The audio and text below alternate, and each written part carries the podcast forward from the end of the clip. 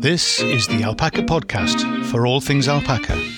If you're an owner, a soon to be owner, a want to be owner, or are just alpaca mad or love the fleece, welcome to the Alpaca Tribe. I'm Steve Hetherington.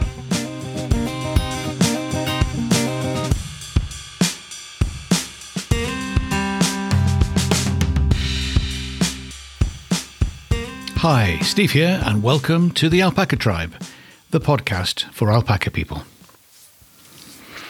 Well, I was trying to count the alpacas the other day, and it was proving a little bit difficult. I was putting the food out, so they were all kind of standing, but slightly not settled. Do you know what I mean? So they were actually moving around. so I kept, I kept counting, counting, and counting. Anyway, we finally got there and it reminded me my normal strategy with this is to count in threes. So you look at the animals and you kind of quick mentally group three, three, three, six, nine. So it's just an easy way of being able to rattle, rattle through. When the numbers go up and you've got a larger group of, of alpacas in, in your herd, it's more challenging, and especially if they wander around. But counting in threes is my suggestion for you if you want to practice, see if that works. I guess you've got to find your own particular thing that's gonna gonna work for you. But I found counting in threes is the quickest, easiest way. And what I, I then do is to count them a couple of times or three times, and I want to get the same number a number of times. Otherwise, I don't trust myself. Once is not enough, even if I do get the right number the first time. Is it a fluke? Have I have I double counted somebody or whatever? Well, we had a bunch of people come to open days and that kind of thing. So I bought one of those. I'm quite sure what you call them really. It was a clicker. Anyway, for counting, it, you, you click it over, you put it over your finger, and you go click, click, click, click, and uh, that's really helpful. So I use that with the larger group of alpacas if I can't count in threes, because then I know.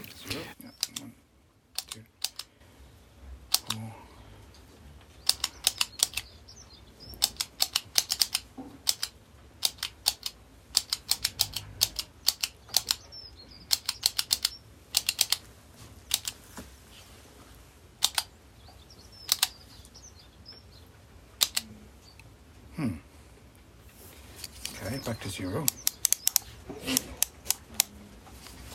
And again. Stand, stand still, please. Stand, no, no, no, stand still. Oh, you moved. Hang on.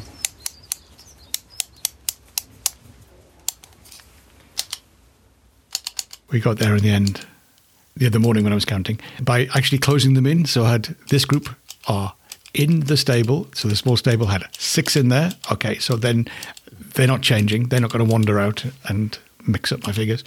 And then the big stable had another lot. And then there's the outside, outside in the corral area was another group. So if you get the same number twice in a row, even if it's the wrong one, is that count? Have I got one missing or are they all there? Try again.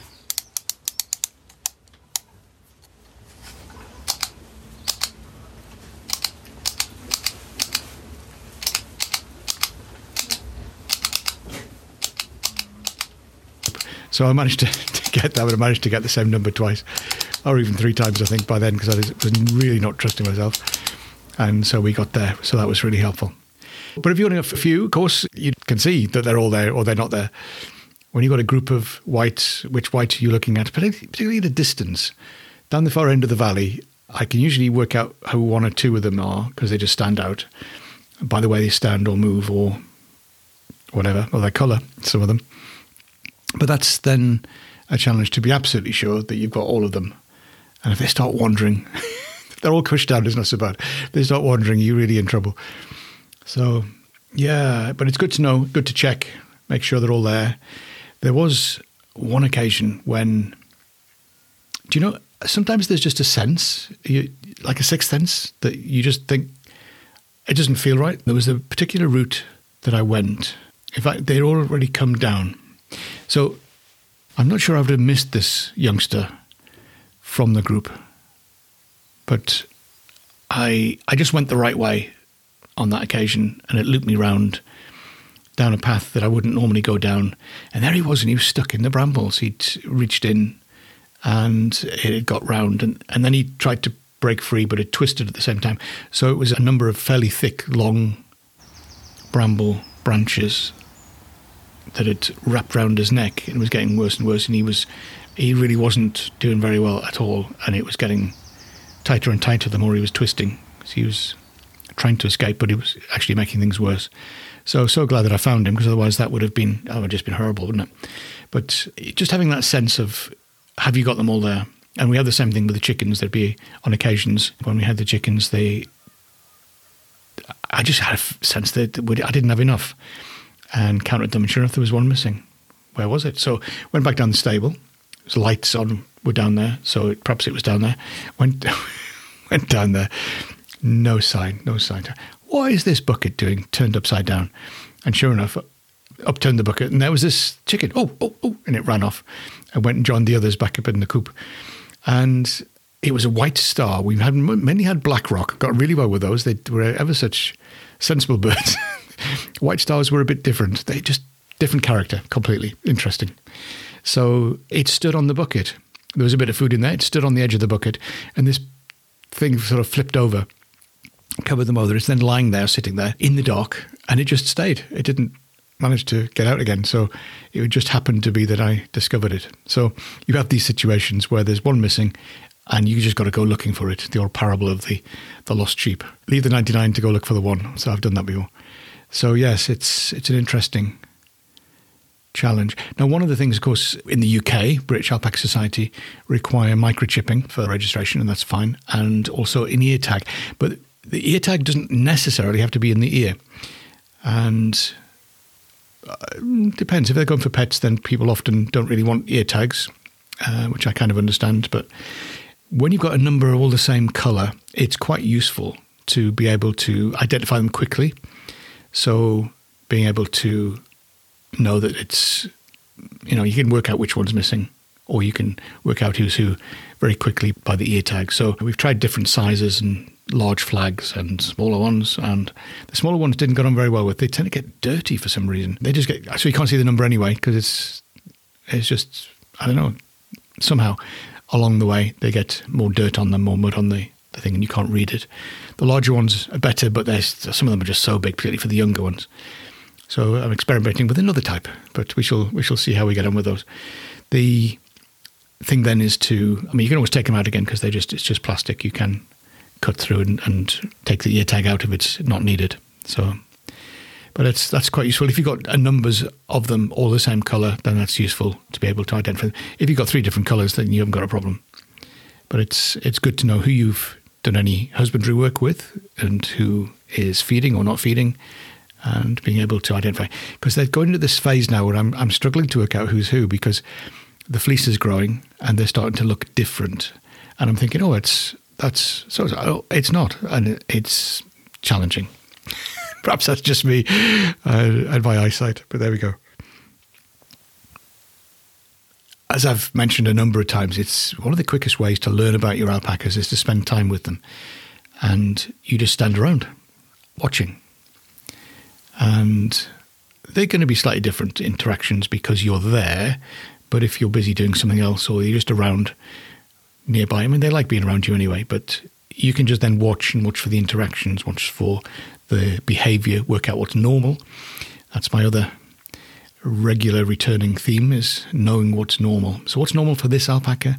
What's normal for alpacas in general, but what's particularly normal for this alpaca? And so we've got Lily, who hates flies and ends up with the bare ears because she wipes her head up and down fences and the car park. So Lily is often by herself in the stable, and that's normal. Millie's a bit of a loner, although she's the, the matriarch. She does tend to head off by herself. She's not following anybody else, they all follow her. So sometimes she wanders off, usually with her youngster in tow, but she'll she'll head off and she does her own thing, and that's normal. And then Howl, who I've mentioned a number of times, good old Good old Hal, who hands over the fence trying to talk to the girls. He's uh, the Casanova. He's the top male in the, the stud male group, and that's normal for him to be on his own. He's quite happy. And the other day, I had a surprise because I went, looked out there on the top. The, the sun had come. It was a cold morning. The sun had come and hit the top of the hill, so the, the alpacas had gone up to meet the sun, which is nice. And I you, oh, there's 10 up there. So I'm always counting alpacas. So there was 10 up there, and he was actually up there with the rest of them, which is most unusual. He's usually lower down, but he obviously was feeling the cold that morning. So, yeah, being able to spend time around your alpacas, just watching them and learning from them is really helpful. That's the quickest way to learn. And obviously, you ask people, but that's usually for specific things, but just general getting an idea of their behavior and of their interactions and something of the hierarchy and who's taking the lead. That's going to come just by spending time around them. Watch for the ears, the angle of the ears, and watch for the tail and the standing close to each other. Who's going to allow who to be close enough, particularly if there's food around. Yeah. So that's watching the alpacas and learning from them, if you can. Some of the obvious things are there. Some of the other things you have to just file it away for future reference. That was interesting. Take note of it, but it's not necessarily going to be immediately obvious what's going on. But over time, you'll find those things start to make sense. It's a very satisfying hobby, watching alpacas, but it's also very useful and practical for being able to care for them well. So it's worth spending some time doing that. And, you know, I always say, if you can, go spend some time with an alpaca. Well, that's why apart from the fact that it's really good fun. So you're always learning. That's the thing with alpaca owners. I think you need to be in a position where you're always learning and always open to learn. And then you need to share your knowledge with other people. That's really helpful too. Just make sure that they want to know. Otherwise, we get a bit boring, don't we? You talk about alpacas all day. And yeah, so those that want to know, share your knowledge with them. But yeah, be generous with your knowledge and your hopefully wisdom over the years. And that's what I think it's just a characteristic of alpaca owners from my experience. It's always learning, sharing.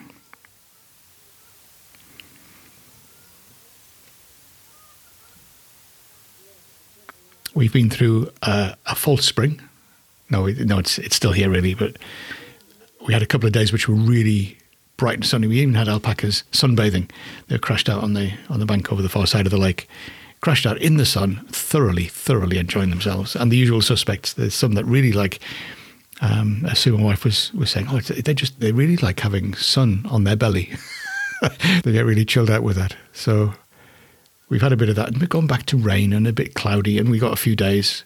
What happens to this weather? I don't know. It's it just kind of you've got an idea and you settle into thinking, uh, probably wishful thinking, but you settle into thinking it's going to be a nice few days, and then the weather changes and it's wet. Now, I was expecting wet overnight, but now we've got rain until I don't know, 11 in the morning, and then it goes cloudy, dark clouds the rest of the day. Well, that's not what I had in mind. I didn't want that. And I didn't think the forecast was telling me that, but that's what it is today. Now, and the forecast changed, of course to, to match what's really going on. It's quite still, but it's it's not very bright. the alpaca's happy, and it's a bit of sun. The grass has started to grow a bit more. We like that. So there we go. We will take whatever comes, and we'll work with it. The geese are being really noisy, and we've got two pairs on the lake at the moment, and they're kind of pairing up. And, and also, why do they stand so close to each other? I don't know, but they they're kind of arguing about who's the best, who's going to have the choice of the the nesting spot and I can't work out exactly who's who because they're so big now. They could be youngsters from, or some of them could be youngsters from last year, but equally, maybe not. But they seem to be relatively happy being around the alpacas and being around us. Except every time they see me, they shout, which is great. It's, it's a good early warning system. If we had visitors, we don't get visitors at the moment, but you know what I mean. So there we go. And the alpacas, meanwhile, they're just kind of mm, happy to ignore. So spring will continue. We will continue to keep an eye on what's going on and make sure that all are doing well. Check the body score again if you get a chance when you're nearby them. Just check out that they're not losing too much weight and that they're getting enough of the extras that they need. I think we're moving into a shifting of, of the balance of, of the dry food and the grass. We're getting back to having some grass that's going to be good for them but uh, meanwhile, there's plenty of hay around, so they're enjoying that down at the hay feeder at the moment, which is great. So thank you for being with us, and hope to see you again soon. And if you can, go spend some time with an alpaca. Bye for now.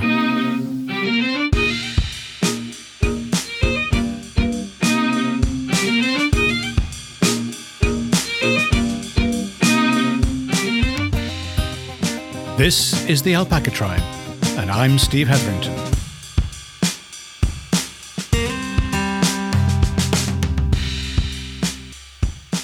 Have a great day.